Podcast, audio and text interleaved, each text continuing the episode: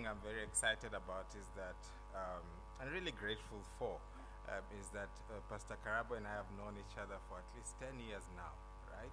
Um, since uh, 2011. And, and for us to just maintain that and keep connecting like this is such a privilege um, uh, uh, as such, especially for such a brother. And I thank you for this opportunity and thank you to the church as well and the leadership. Uh, Pastor Johnny, thank you as well for just uh, accommodating me here. And next time, hopefully, I will be here uh, with my family. Um, you would know a three month old baby runs the house. So if he says, I'm not coming, I'm not coming. um, uh, as such. So keep us in prayer. And, and hopefully soon we will be here, all of us. Uh, I send you greetings from my wife as well. She would have really loved to be here, but um, next time.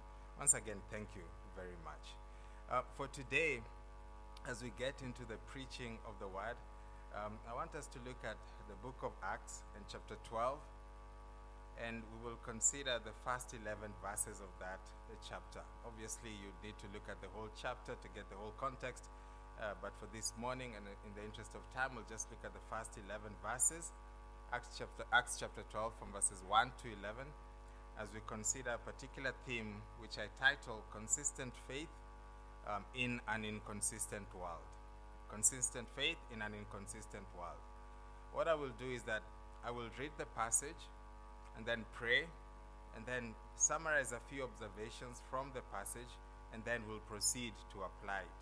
But then before I read the passage and pray and get into it, I just want to summarize my theme or my message in this way with an illustration, even as we get into it. Consistent faith in an inconsistent world the idea here is simply this think of life um, as a journey. Um, for example, you'd be moving from uh, Rustenburg and you need to get to Pretoria, and you must get to Pretoria. And as you set off on your journey and you're on your way, you realize that suddenly uh, there's a war in Ukraine, therefore, the fuel prices have almost doubled, right? What does that mean? You have to dig deeper into your pockets. You did not expect it, but then now suddenly it's part of your journey. What do you do? Do you turn back and say, well, in that case, I will not go to Pretoria? No. You'll have to make a plan, won't you? Maybe you say, then I, I had planned to have a meal along the way, some refreshments, but maybe I'll forego that so that I can fuel my car. As you continue along the journey, then you expected it to be smooth. And as you checked on Google Maps, it didn't warn you that there were tolls along the road. But suddenly, you encounter a toll booth and they want their money as well. What do you do? Do you say, well, I won't proceed on this journey, I will stop and not go? No, you dig into your pocket further and you say, well, it's, it's uncomfortable, it, it wasn't part of the plan, but I must get to Pretoria, right? That remains that you must go. Along the journey as well, as you are traveling, you expect a smooth road, but suddenly you encounter bumps and potholes, and it's really upsetting your journey and even perhaps damaging your car. What do you do? You press on. You don't turn back, right? As you proceed on your journey, maybe you encounter cops along the way and they spoil your day uh, because they stop you and you wonder why they're not stopping everybody else. But then what do you do? You still continue on your journey. You see, you set off on a journey with a certain idea in your mind and in a certain way that you, the journey should be. But then as you proceed, you encounter bumps, right? You encounter challenges, you encounter barriers. But then what do you do because you're focused? You continue on the journey. So the journey does come with some inconsistencies, right? But then what remains consistent? Your desire to proceed and get to the destination. And that's how I would want you to look at it as we consider this theme consistent faith in an inconsistent world.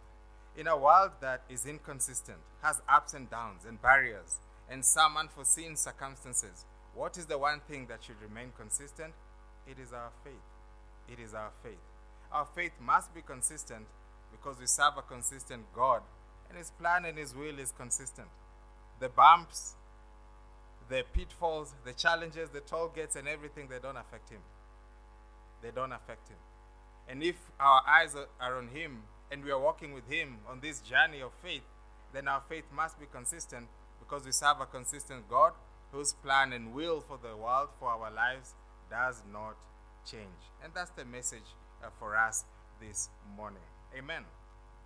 let's get into the book of Acts, chapter 12, the first 11 verses, and then I'll pray. Now, about that time,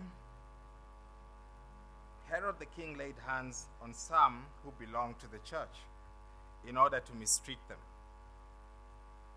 And he had James, the brother of John, put to death with a sword. When he saw that it pleased the Jews, he proceeded to arrest Peter also.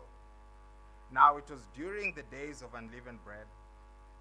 And when he had seized him, he put him in prison, delivering him to four squads of soldiers to guard him, intending after the Passover to bring him out before the people.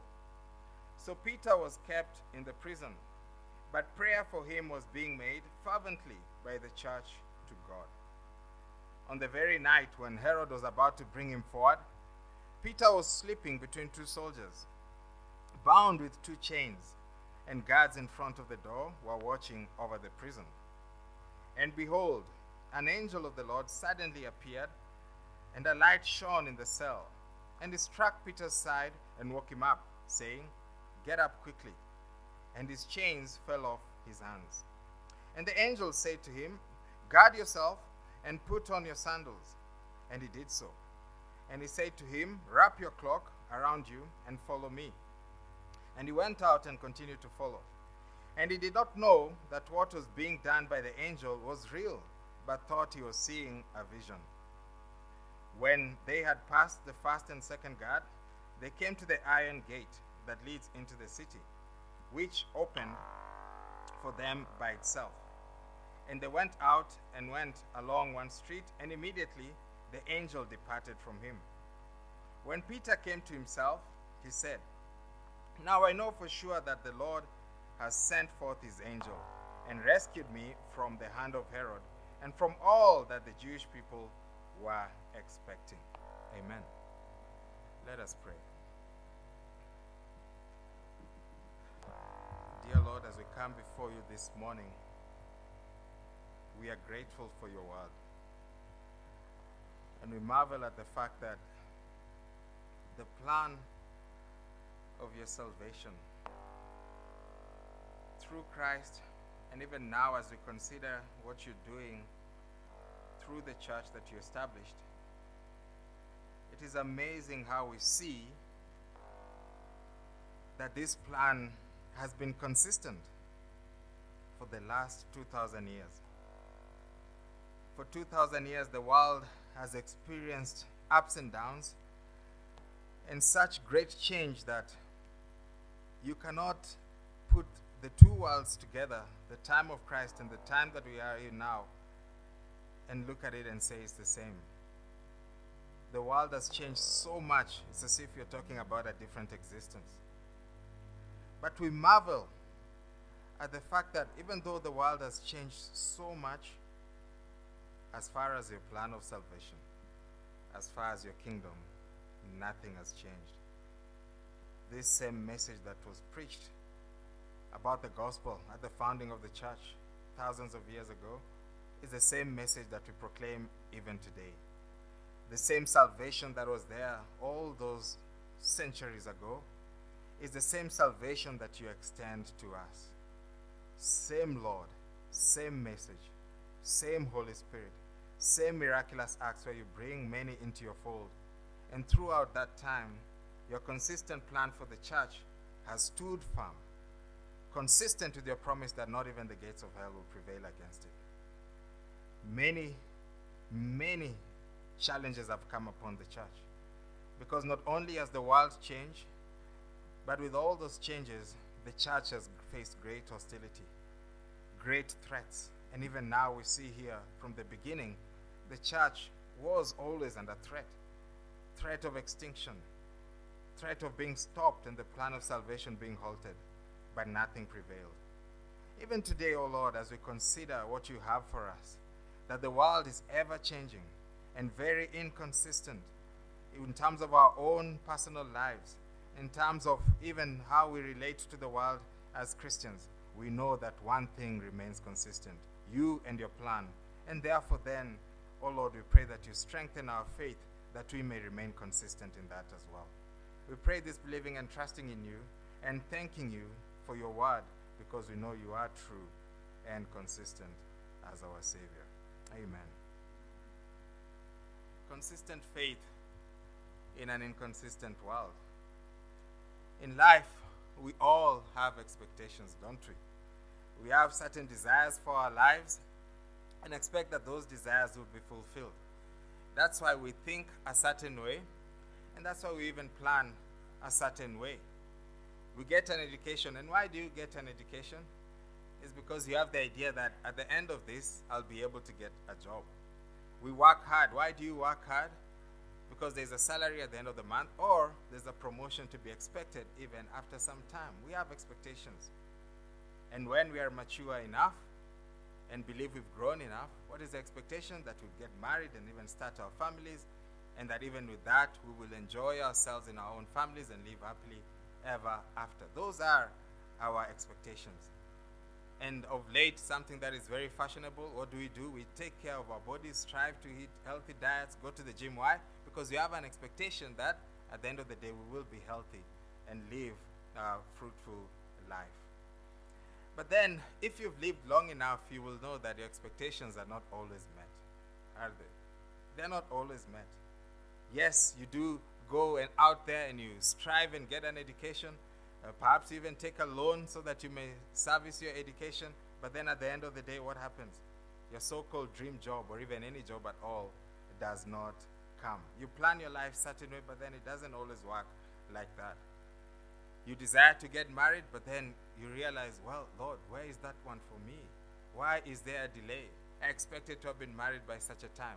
Or you do get married and you are happy and very joyful during when you're giving the vows and you make all kinds of promises that you have no idea what it means to fulfill.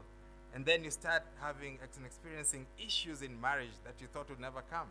You thought it was all bliss looking in looking in from the outside.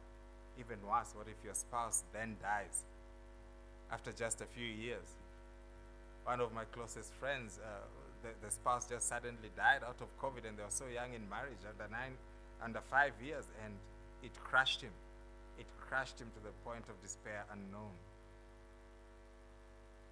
What do you do then when life's expectations are not met? And that's why our passage is very important to us. Because you live long enough and you realize that it's as if we live in a world out of control. Because I cannot predetermine a course, pursue it, and expect that everything will turn out the way I had envisioned it. In my personal life, in my church life, in society in general, and in everything that seems to affect me. I plan things a certain way, and then things happen different way. You know of all those testimonies and experiences of people who had planned things in a certain way, and then COVID happened and everything shattered and everything stopped. I was told of someone who had just before COVID happened, um, they had bought a bus that transits and goes uh, cross cross border into Zimbabwe, and they had invested all this money and taken a facility from the bank, and then just as they had done that, COVID happens, and then all transportation as such shut down. And you begin to wonder, where is God in all of this? Where was there no warning? Why didn't He prevent me from making such a decision? We plan, but it fails. Why? Because it seems like this world is out of control and no one can control it. The comfort that comes to us this morning then is that we must realize God is in control in a world that is out of control. And that when we look to God, then we know there is consistency with God because His plan never fails. He will always execute His plan, regardless of how out of control the world seems. When COVID happened, people were wondering God has commanded us to fellowship, not to forsake the gathering of the saints. But then COVID comes and says, Forsake the gathering of the saints. It's decreed by law. You have no choice. And the question is, what is going to happen to the church? And this plan of God as far as the gates of hell will not prevail. Brothers and sisters, we sit here this morning as proof, as evidence that God's plan is always consistent. Not even COVID, that with the devastation that is caused, is enough to withstand the church, is enough to withstand God and his plan. And so we trust him. And as we trust him, then, despite the ups and downs of life, despite the inconsistencies, our faith must remain consistent in an inconsistent world. Amen. Let us make a few observations on this passage and then apply it. In verse 1, it says, Now about that time, Herod the king laid hands on some who belonged to the church in order to mistreat them. At that particular time, we find that the Jews were colonized uh, by Rome, by the Romans. They were the superpower of the world at that particular time and obviously controlled the world. And they ruled through provinces. And as far as the provinces were concerned, when you encounter the region of Judah, it was ruled by the Herodian dynasty at that particular time. And, and even in the Bible, in the Gospels, when you read, you find that Herods are prominent at that particular time. In Matthew chapter 2, you see Herod the Great wanting to do what? To kill Jesus because he's the promised Messiah and to kill him in his infancy. And then midway through the Gospels, we encounter Herod Antipas, the one who beheaded John the Baptist. And then later, towards the end of the Gospels, we still see Herod Antipas as well when Jesus is brought to him um, in Luke chapter 3. So Herods are prominent in the scriptures because they were the rulers at that particular time. And now we encounter another Herod in this particular instance, Herod Agrippa, and we see him dealing with the church in the same way that the other Herods in the gospel dealt with believers. This is how you should look at it. When you're looking at Herod the Great and Herod Agrippa, you see that Christ at infancy, there was a Herod who wanted to kill him, right? And destroy the plan of God's salvation. And then, as well, the church at its infancy, as well, there's another Herod who wants to destroy the church and thereby stop God's plan of salvation. So that's how you should look at it. Great, um, great men with great political power wanting to hinder God's plan of salvation. And for Herod, this would have been key because this particular Herod was popular amongst the Jewish people. And for some time, as these people, as the church was spreading, he saw the church as a threat to his people, uh, to his popularity rather, because then his popularity is threatened, threatened by a movement and a leadership that is so influential that it's as if it's swaying the people. That's why even in Acts chapter 4, you see the religious leaders come against the apostles and command them to stop preaching. At that particular time, they're facing religious persecution um, um, um, under the Jewish leaders, religious leaders, and now they're facing political persecution because you have another Herod who wants to destroy the church. And it's a case of simply strike the shepherd and the sheep will be scattered. Very simple. Herod doesn't go for a lay person who people doesn't don't know. He goes straight for the apostles, the leaders of the church. And verse 2 it says, And he had James, the brother of John, put to death with a sword. So, because the church is a threat to his popularity, it's not consistent with his political agenda, he decides to do something about it. And his plan, in terms of extinguishing this particular movement, is simply to go for the leadership, and thereby then um, the church would be destroyed. Earlier, obviously, in chapter 7, James had been martyred, had been killed, had been executed, but this time we see it going to a higher level because now we are dealing with the whole apostle. And then in verse 3, we continue to read that when he saw that it pleased the Jews, he proceeded to arrest Peter also. So the idea here is that he was executing his own agenda, wanting to extinguish the church. And in terms of pursuing that agenda and achieving it, there was also another consequence in terms of not only was he already popular, but now his popularity is increasing. Because as he executes an apostle, the people are very happy. The Jews are very happy. Why? Because they, come, they, they, they did not um, support the agenda of the church. Because, first of all, the Jews considered the church to be inconsistent with the law of Moses. And then, another major issue, they did not appreciate the preaching to the Gentiles, that the Gentiles would also receive salvation. And so, when they saw Herod acting out in this way, they said, Yes, you have been popular amongst us, but now even more popular because you're dealing with an issue that is pressing to us, you're extinguishing the very church that we are against because it's against the Mosaic law and they're preaching to Gentiles, which we are also against. And so it pleased them that he executed an apostle and he says, you know what? I will enhance this. I will take this political agenda further. Let me take another apostle. And then obviously the logical conclusion is he would have gone after one apostle after the other, after one apostle after the other. But then you see that when it comes to Peter, he, do, he doesn't execute him immediately. He takes a different approach because we read there in verse 3, still the commentary there. Now it was during the days of unleavened bread. So it was during a holy time. And as far as it being a holy time, a holy season um, in Israel, in Judah at that particular time, then you cannot carry out such acts uh, uh at that time. That's why you see even when Jesus is crucified um, uh, on the cross with the two thieves, they want them to die quickly. They say, let's go break their legs so that they die quickly, right? Because we are now entering into a holy season. We're entering into the Passover, and we don't want to enter that time with people hanging on the cross because we don't do such acts at that particular time. So, by God's providence, it's at the time of unleavened bread, and so he doesn't execute Peter immediately.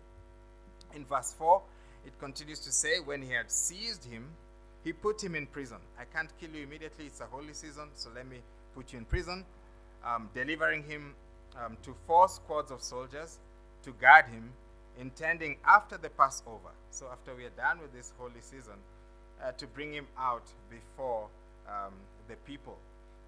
And you see something very interesting there that he puts four squads of soldiers um, to guard to guard Peter and, and here you get the idea that um, Herod knew something about the church, right? He knew something about the church. I say this because earlier in chapter 4 of Acts, you read of that account whereby the apostles are in prison, and then what happens? They're freed by an angel, right? Miraculously. So he knew something about the church, and he knew enough to know that, you know what, there's been an episode of prison break before, and now in the following season, I want to ensure that there's no prison break and so I'll put four squads of soldiers to guard them. There'll be round the clock activity as far as the soldiers are concerned because I don't want them to escape. I don't want my testimony to be the same as that of the religious leaders who, when they imprisoned the apostles, they escaped or were released from prison. I need to show that I have greater power and authority. So, four squads of soldiers round the clock guard, and Peter should not escape. So it continues in verse 5 to say, So Peter was kept in prison, in the prison, but prayer for him was being fervently was made by the church to God. And so they prayed. And they prayed earnestly, saying, Peter is in prison. We've seen what has happened to James. We need to pray so that something may happen. It doesn't tell us the content of their prayer in this particular instant, but we know what they were praying for. We know what they are praying for because we have such a prayer given within such a context in Acts chapter 4, from verses 24 to 30. In Acts chapter 4, amidst the persecution that was coming uh, upon the church and upon the church leaders um, from the Jewish religious leaders, they made a prayer. And in this specific prayer, they prayed to the sovereign God, the one who is in control. And their prayer had two emphases. It was twofold. In Acts chapter 4, they prayed first, God, who is sovereign, who is in control, first address the threats against uh, Christianity, against the church that are coming upon us, address the persecution, and then secondly, give us the boldness to preach. Within the context of persecution, they prayed, God, deal with the persecution. But then, amidst the persecution, we still have to preach. So, give us the boldness to preach so that we will not waver in this. So challenges were coming to them, and they're saying, God, help us, strengthen us. And that was the essence of the prayer. In Acts chapter 4, in the prayer, in verse 24, it, it, they begin by saying, Sovereign Lord, who made the heaven and the earth, and the sea and everything in them. So they're appealing to God as the creator of everything, the one who is in control, the one who can do something about this particular situation, right? Do something. And as you continue in that prayer, they say in verse 26, Lord, within the context of this persecution, The kings of the earth set themselves, and the rulers were gathered together against the Lord and against his anointed. It's like, Lord, they're saying, they're saying, Lord, they gathered together like this, just as they had gathered against Christ. Verse 27 For truly in this city they were gathered together against your holy servant Jesus, whom you anointed, both whom you anointed, both Herod and Pontius Pilate, along with the Gentiles and the peoples of Israel.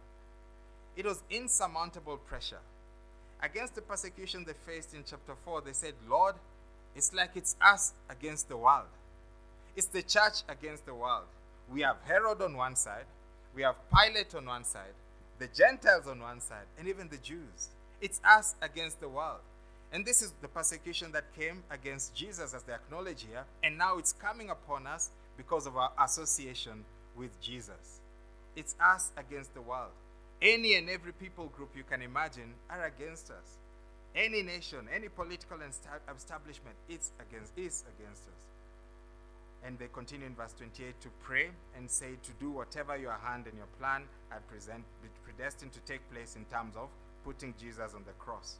And then within this context, as I've said earlier, they prayed again and said in verse 29, And now, Lord, look upon their threats.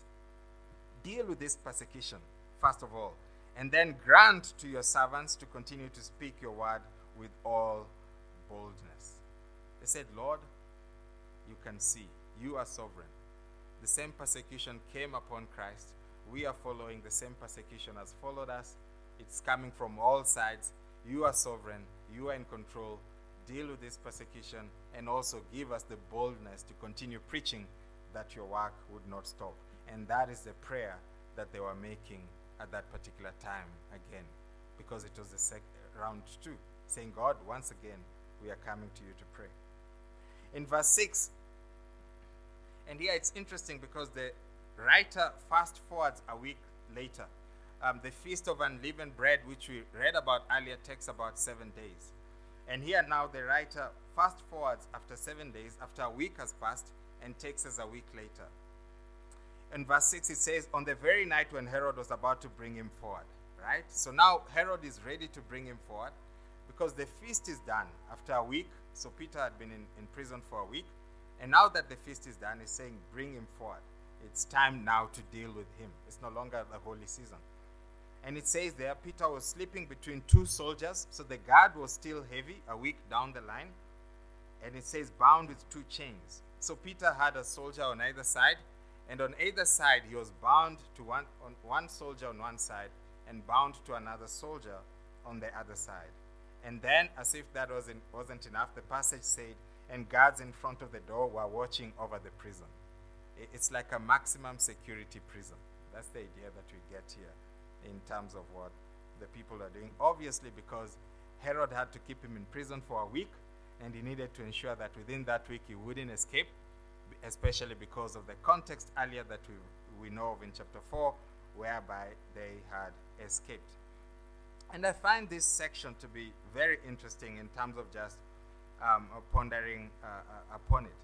Because we have to consider uh, two things in terms of what may be going on in Peter's mind and also what may be going on in Herod's mind.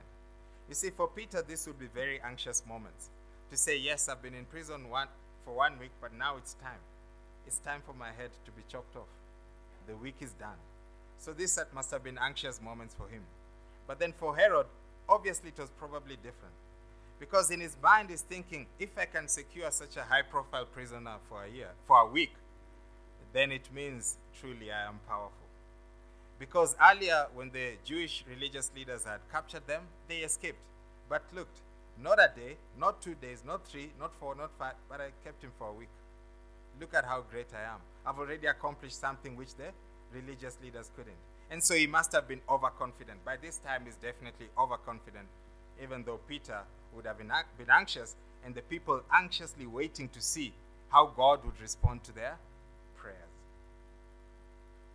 As we continue in verse 7, we begin to see how God stepped in. It says, And behold, an angel of the Lord suddenly appeared, and a light shone in the cell. And he struck Peter's side, and woke him up, saying, Get up quickly. And his chains fell off his hands. You see, this is interesting timing, isn't it? Because, like I've said, God, if you are going to deliver him, then just do it immediately. We always have this issue with God when it, when it comes to timing, don't we? It's like, God, I want this, but then do it now. Not a week later, not a year later, do it now. We always have an issue of timing. And it's very interesting that God is waiting here and saying, No, let the feast end. Because Peter would be at his most anxious and Herod would be at his most confident. And that is when I will step in. I want to maximize the opportunity. So much as God's timing causes us anxious situations, we should always just learn to wait patiently, longingly, because we know ultimately with Him time is not an issue. Time is never an issue. When God stepped in into this situation, the timing was perfect regardless of the time. And He still accomplished that which He pleased. The timing never affected anything as far as His plan is concerned. And we see here, obviously, a supernatural response from God so that it's not left to doubt in terms of what was happening. It wasn't just Peter who had crafted a, a means of escape, or the people, as they were praying, strategized over one week in terms of an escape plan. He did it in such a way that it would be left without any doubt that this was a supernatural act. A light shines in the cell, first of all, to just establish the angel's supernatural credentials. The same thing happens to Paul in terms of a great light in Acts chapter 9. And then we see as well his chains fall off his hands. Again, the angel acting supernaturally there. And then the angel speaks to him because you see, Peter is still very drowsy and asleep. And later, of course, you read he doesn't perceive that what is happening is actually real, but he thinks he's dreaming. In verse 8, it says, And the angel said to him, Guard yourself and put on your sandals. It's like he still doesn't understand what is happening. It's too good to be true for him. And he did so. And he said to him, Wrap your cloak around you and follow me. Come, get up quickly. We need to go.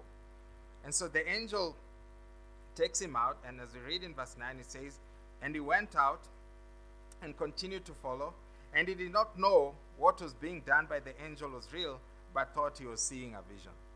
You see, this is a man who, with all his anxiety, it's like he had made peace with the fact that James died. I'm just awaiting my turn. It's only a matter of time. So, even what is happening around me now, it's too good to be true it's too good to be true that I must be dreaming. I must be seeing a vision. It's like a fantasy. You know how sometimes you dream or daydream about what you'd like to see, even though you know it won't happen? That is what he thought he was doing. It was too good to be true because in, in his mind, I must be dying. In verse 10, it continues to say, When they had passed the first and second guard, they came to the iron gate that leads into the city, which opened to them by itself. Again, another supernatural act. It opened by itself. And they went out and went along one street, and immediately the angel departed from him. The angel would depart from him immediately because after that, Peter would know what to do. You see, in Acts chapter 4, when they were released by the angel, they were obviously commissioned again to go about preaching the gospel. This time, round two, the angel is saying, You know, I don't even need to talk to him. He knows what comes next. He must continue preaching the gospel. Nothing has changed. Be consistent in your faith and in your preaching, despite the situations that have come upon you. And that's why, obviously, God has rescued him. When Peter came to himself, verse 11, he said, Now he comes to himself. He said, Now I know for sure that the Lord has sent forth his angel and rescued me from the hand of Herod and from all that the Jewish people were expecting. And hereby, Peter is simply confirming God's acts, act of grace upon his life. It's as if he's saying, Lord, you answered the prayer that the people were making for me. The same prayer that we made in Acts chapter 4, appealing to the sovereign Lord to deal with this issue and to give us the boldness to preach. As they made that prayer, Peter is acknowledging that God, you answered. You answered. And once again, he demonstrated that he is sovereign and he is control over the affairs of the church and in the world. and truly the gates of hell would not prevail against it. As far as God's plans are concerned, they remain consistent. Amen. As we begin to apply, let us look at this impo- the importance of this passage. First of all, to James himself, the one who was put to death. Let us consider how this passage was important to him. You see, one thing we know about James, and obviously John, his brother as well, is that they prided themselves in acquiring or achieving positions of prominence and privilege, right? As a tag team, the two of them. One thing we see in Mark uh, chapter 10, and this is a familiar passage in verse 37, they say to the Lord very boldly so. And it's interesting how they leave. They are 12, but they leave the other apostles behind. And they say, We as brothers, the two of us, let's go to the Lord and approach him. And they say, Lord, the two of us as we are like this, please grant us to sit, one at your right hand and one at your left in your glory. Right? They had what? Expectations. And they're saying, Lord, this is what we expect for our lives. Yes, we are the 12 here and this is good, but then the two of us want a special privilege, a special position in your kingdom. This narrative in Acts chapter 12 is very important to James for this particular reason. It seems to be inconsistent, one, with his expectations, with his desires, but then also with his position.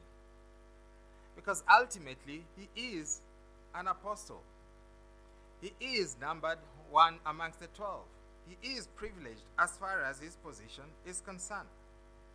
And because of his privileged position, then, and we explored this theme a bit yesterday, you would think that because he's a founding pillar of the church, that God would say, because of your privilege and position, then I will sustain you. And that is, is the expectation that, Lord, you need me to establish your church. After all, I'm an apostle, I'm very unique. I am numbered amongst the 12. And in this very early stage of the church, you need me. Therefore, as the church is facing persecution, then you must protect me. But we see something that is inconsistent with that thinking, isn't it?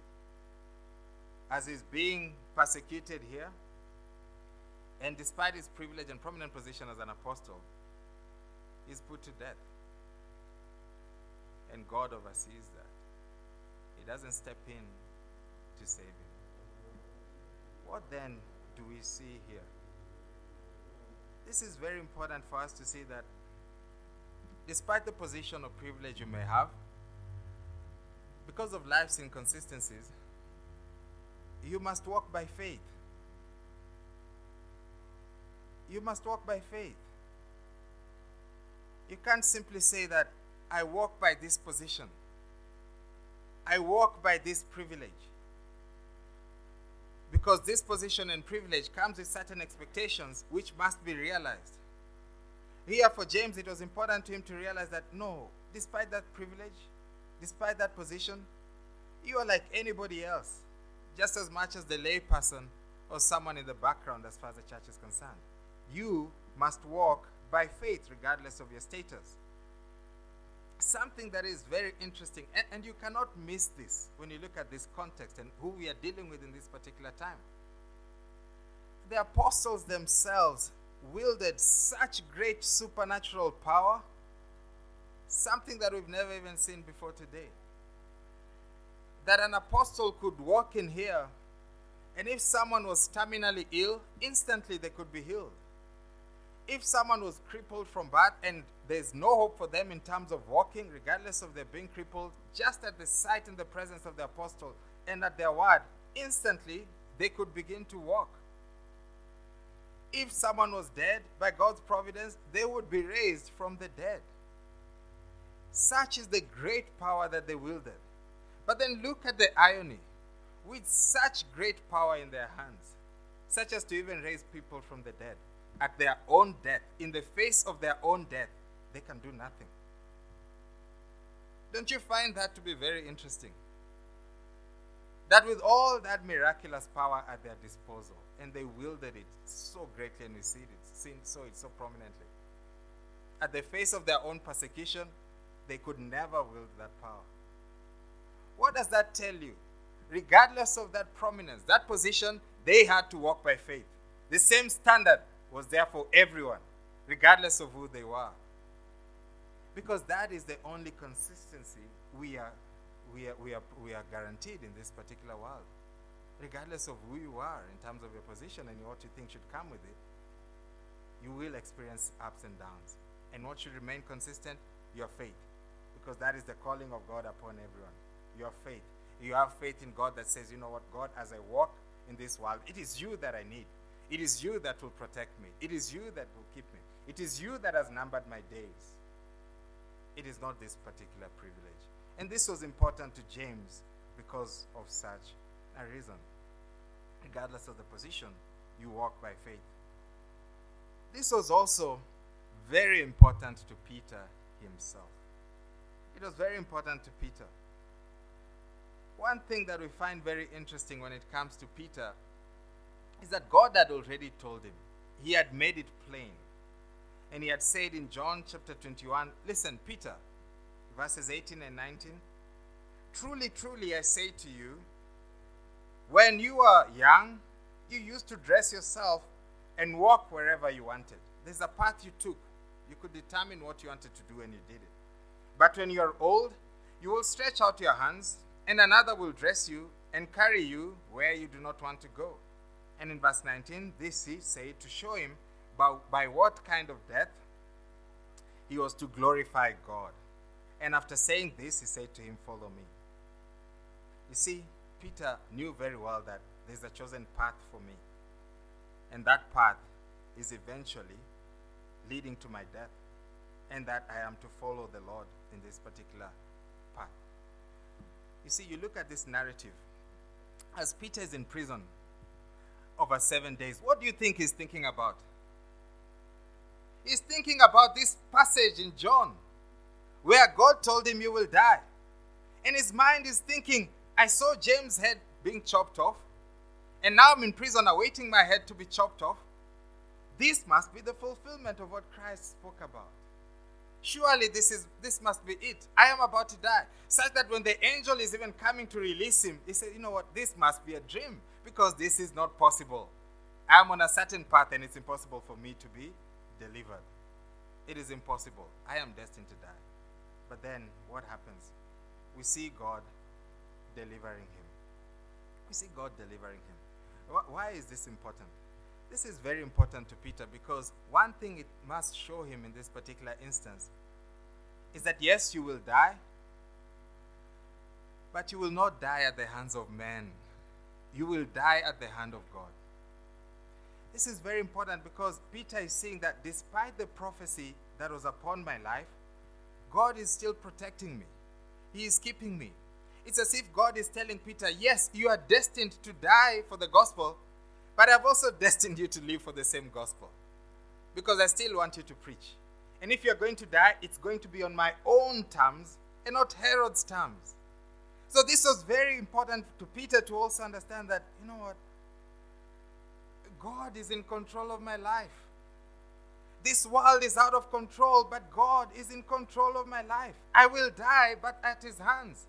I will die for the gospel, but now I live for it because my hand, my life is in His hands, not in Herod. And so, as Peter journeyed through life, he said, God has destined a path for me, but it doesn't mean that this is the expectation with each and every instance. You see, with James, his head is chopped off in the same incident, but with Peter, his head remains intact on his shoulders. Despite the same prayer, we see that James is put to death, but Peter continues to live. Same circumstances, different outcomes. What does that tell you about this world, about this life? there'll be inconsistencies. I was in the same pot, in the same situation with James. He got his head chopped off.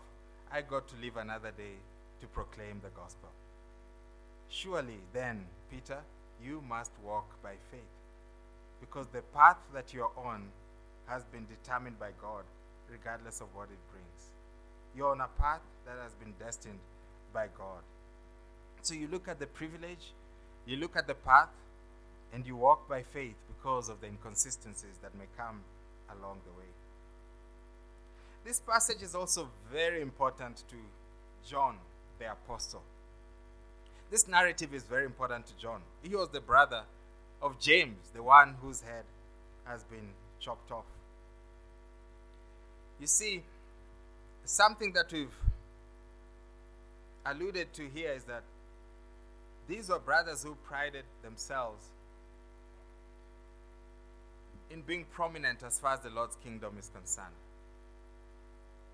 And when it comes to themselves, they had separated themselves from the apostles and said, God, as far as we are concerned, like I said, much as we are 12, we want to be privileged. From this, we get the idea that these two were a tag team.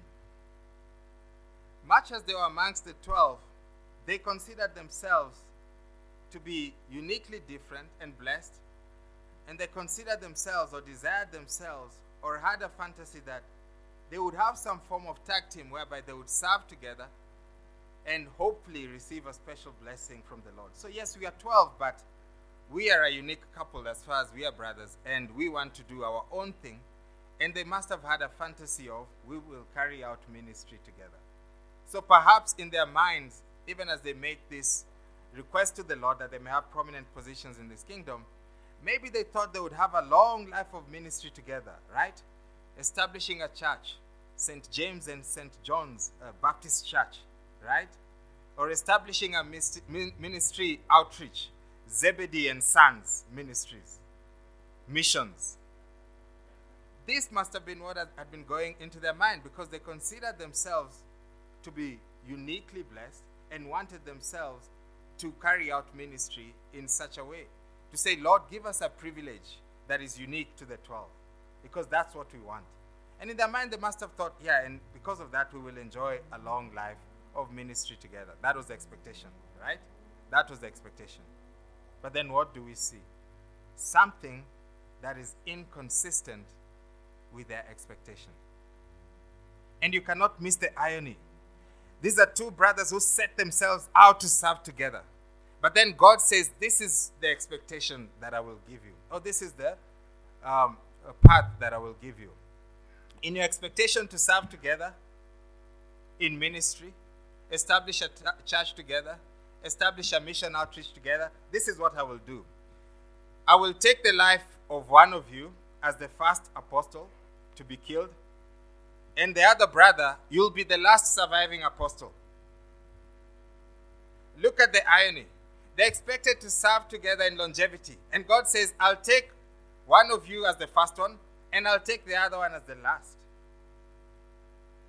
And this was very important for John to see that I may have had an expectation. I may have had a desire and even expressed it to the Lord. I may have fantasized about this or that in terms of serving with my brother and the unique privilege that we even sought in front of the Lord. But God had other ideas.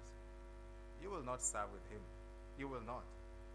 You see, in Matthew chapter, in Mark chapter 10, sorry, in verse 38, as they sought this special privilege, God said to them, Jesus said to them, You do not know what you are asking.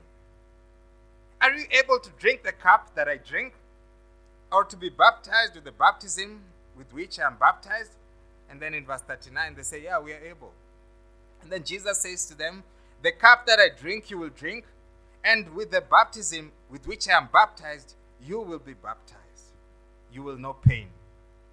And for James, the pain was to be martyred early on in his ministry, painfully.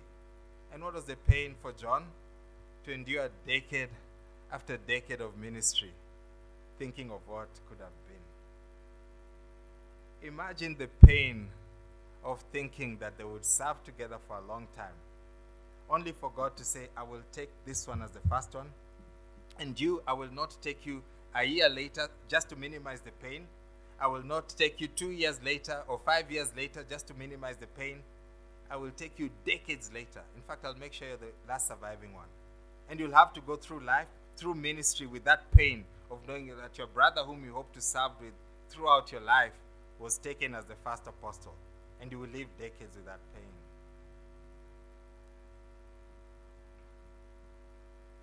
One thing we see about John as well is that this passage taught him you cannot live by fantasy. You cannot live by what you think could be. You cannot think by what you envision as your happily ever after. Life is not about fantasy, it is about faith. Again, it is about faith. It is about faith. God gives gave the privilege. He set Peter, gave James and John a privilege. He set Peter on a path and now with John, he gives him pain. And he's saying, forget that fantasy. I want you to walk by faith because it's not a fantasy that is coming, but it is pain. And pain which you'll endure for decades. But you must remain consistent in your faith and serve me. And he endured great pain. When you see in his writings, he writes about false teachers, about persecution, the great pain he went through in ministry, but then also of knowing that my brother is not here to see this or to serve together. That is life. And that was the life of an apostle. It will come with inconsistencies, it will come with barriers, with challenges. It will also come with pain. And it is from the Lord. In a life that is inconsistent and comes with such pain that we do not envision and do not expect and do not want, inconsistent with our desires, as we endure pain, we must remain consistent in our faith, knowing full well that God remains in control despite our expectations. This passage was also important to the other apostles. And we cannot miss what is happening here, especially in light of Acts chapter 2. It is important to the apostles because the apostles had what you may call a strategic plan. They had a strategic plan. In Acts chapter 1, rather, you see them coming and gathering together after the Lord has ascended. And they said, according to the strategic plan, according to the blueprint, we are supposed to be 12. Therefore, we must replace Judas. Because we must maintain consistency, we must maintain the plan, we proceed as 12. But something that is very interesting in this particular passage, as we read in Acts chapter 12, they do not go back to that strategic plan once one of the apostles dies. They do not regroup and say, let's go back to the blueprint. This is the strategic plan. Let us replace James now that he has been martyred. We have to proceed as 12. They do not do that. Because they look at the circumstances under which James has died and they see that this is death not because, like Judas, one who betrayed the Lord, but this is death that has come upon one who was serving the Lord. And with that, they understand that yes, much as we plan, and much as this is the strategic plan, we will not always be the 12 we will not always be the 12. The plan will not be consistent. At one point, we'll be 10. At another point, we'll be 8. At some point, we'll be 5. And guess what? At some point, only one of us will be alive. And so the strategic plan wasn't always going to be consistent. It is in line with Proverbs 19, verse 21, that familiar passage. Many are the plans in the mind of a man, but it is the purpose of the Lord that will stand. It is the purpose of the Lord that will stand. In all their planning, they had to come to a place and realize that yes, we will plan and we will have desires and we will plan to execute. But at the end of the day, God may alter the plan because He may have a variation of the plan or a totally different plan. And Him being the sovereign Lord, His plan will, under, will stand. So, what then do we do? The apostles needed to understand that yes, in life, we have expectations, therefore, we plan. But the plan may not be consistent with God's plan. therefore, as we execute, we know that God may change things or do something totally different. So, in that inconsistency, what do we do? We remain consistent in our faith. We remain, consistent in our faith, knowing full well that God's purposes are the ones which will stand, not our own. And in light of that, it's important to them to understand that this is not Acts chapter 1 once again. You do not need to keep on replacing the apostles. You do not need to do that. God's plan is what will stand. And to the glory and honor of the Lord, we are gathered here today. The plan of God is still sure, it's still standing, and there's not even one surviving apostle. Glory to God. This is also important to believers, and specifically the believers who are praying for Peter. As they prayed, we understood that their prayer was twofold, right? In terms of God address the persecution, and then God give us the boldness to preach. And in their praying, given the dire circumstances, perhaps in their minds as well, they would have thought, well, even as we pray, maybe, maybe he will be executed. Because you remember as you read down the narrative, when the girl comes to tell them Peter is at the door, they say, No way. It is impossible. He can but you are praying for his release. But no, it's it's impossible that God answered that prayer. But I'm praying for him to be released, yes, but I don't believe he's going to answer that prayer. Because I think he may die. This is not prison break. It's been seven days. It can't be Peter. And then they say, okay, maybe it is angel. So they'd rather go to the extreme and say, maybe it is, it is his angel. And go to that extreme rather than believe, yeah, it is Peter the door. That is us sometimes, isn't it? when we pray. It's like, God, this is tough. I'll just pray as a formality. Because I must pray. I don't want you to catch me unaware and have a case against me. Let it be recorded that I prayed. Ah, but maybe I'm expecting something different. I'm expecting something different. This is very important to them and to us, right? Because God answers the prayer differently to the expectation, much as they prayed. You see, this is very important to us because the prayer doesn't start in Acts chapter 12, it starts in Acts chapter 4. And this is a consistent prayer that they're making, right? God, do something about the persecution, give us the boldness to preach. God protects us, protect us, you're sovereign. You are the one who has given us this mission, protect us. And as they consistently make this prayer in Acts chapter 4, you see that there are different outcomes. Because as they make this prayer, despite the prayer, in one instance, James is executed, but then in another instance, Peter is delivered. How is it that you make the same prayer but with different outcomes? Same prayer, different outcomes. What does that show us? What does that show us? That in our petitions, in our prayers, much as we pray, and we must, we always go back to that familiar phrase Lord, let your will be done. Because with the same prayer, God may respond differently. When we pray, and we must, ultimately, we must expect that God may respond in one of several ways. In one instance, James would be put to the sword. In another instance, Peter will be delivered. And so we should have expectations as far as God's response to prayer, that He may respond various, variantly to our expectations. What does that tell us? That our faith must remain consistent. Again, we must remain consistent in our faith. In our petitions, regardless of the answer, and regardless of the answer we expect, we must be able to know that God your will will be done. And you will respond to this prayer in line with your will. And when we, you do, ours then is to respond by faith. To say, God, your will has been done. and not to say perhaps it's an angel at the door. So, the same in our prayers and petitions.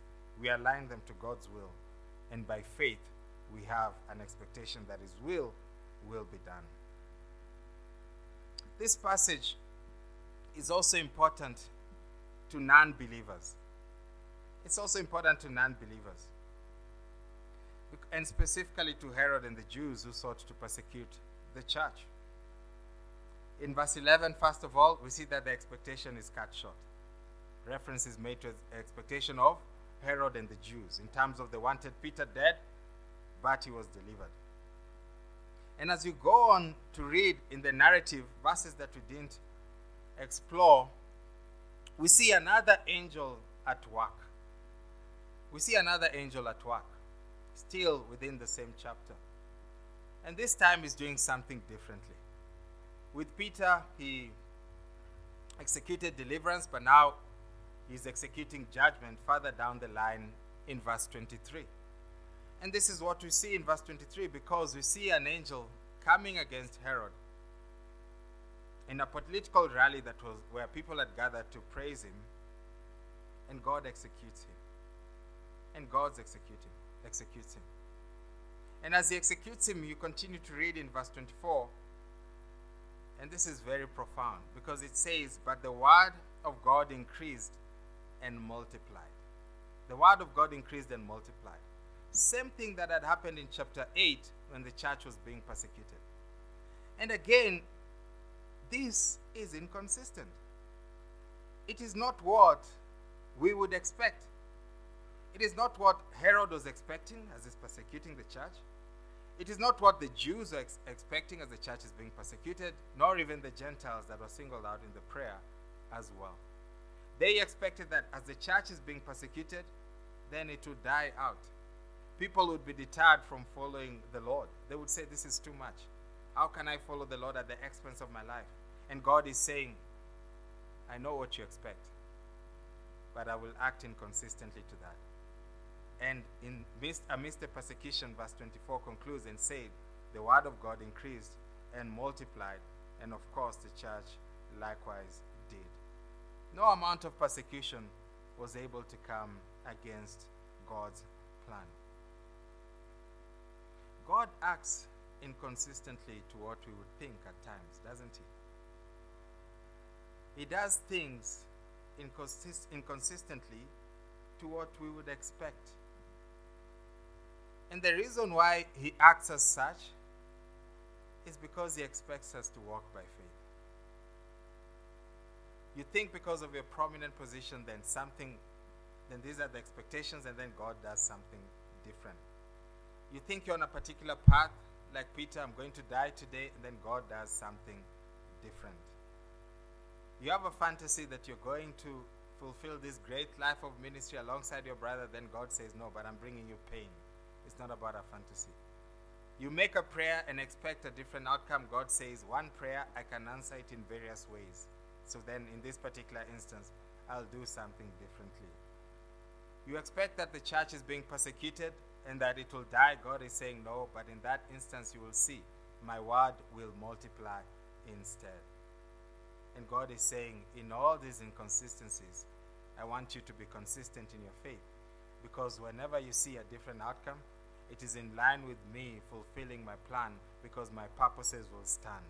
In this inconsistent world, I will act variously to carry out my plan. And in the end, despite what Herod was doing, my word increased. My word increased. And this is what we even say, we see in Hebrews chapter 11. This seeming inconsistency. As we ponder upon the heroes of faith, in Hebrews chapter 11, in verse 34, it says, By faith, some escaped the edge of the sword. But then in verse 37, it says, Again, by faith, some were killed with the sword. Consistent faith, but inconsistent outcome.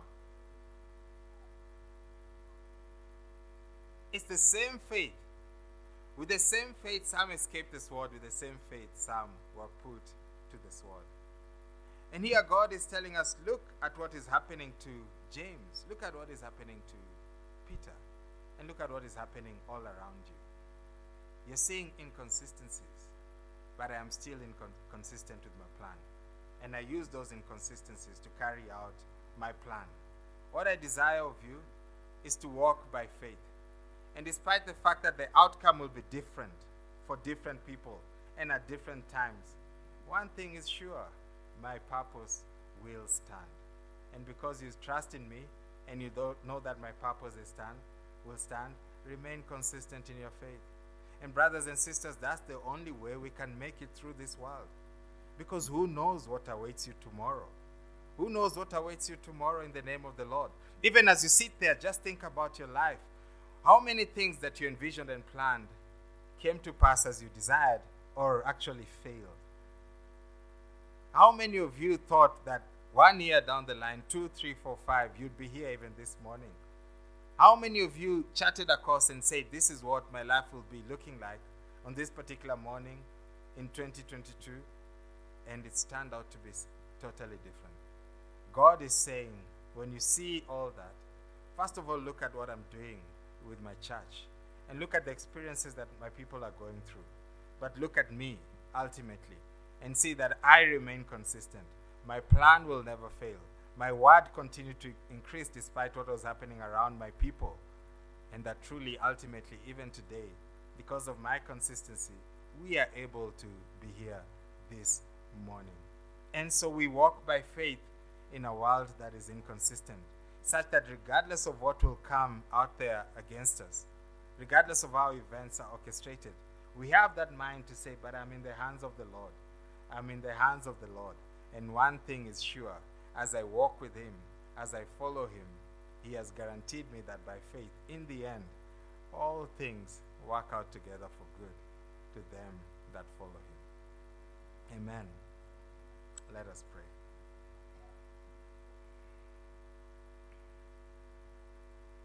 Dear Lord, you've been good to us. In this narrative, we see that we are not you, and because we are not you, we are not as wise as you, or not as powerful as you. Only you are able to control this world that is out of control because of sin. Only you are able to chart a course and carry out events and purposes according to your will. Only you are able to determine and predetermine tomorrow. The rest of us do not have such power. And in light of that, then, you've called us to walk by faith and not by sight.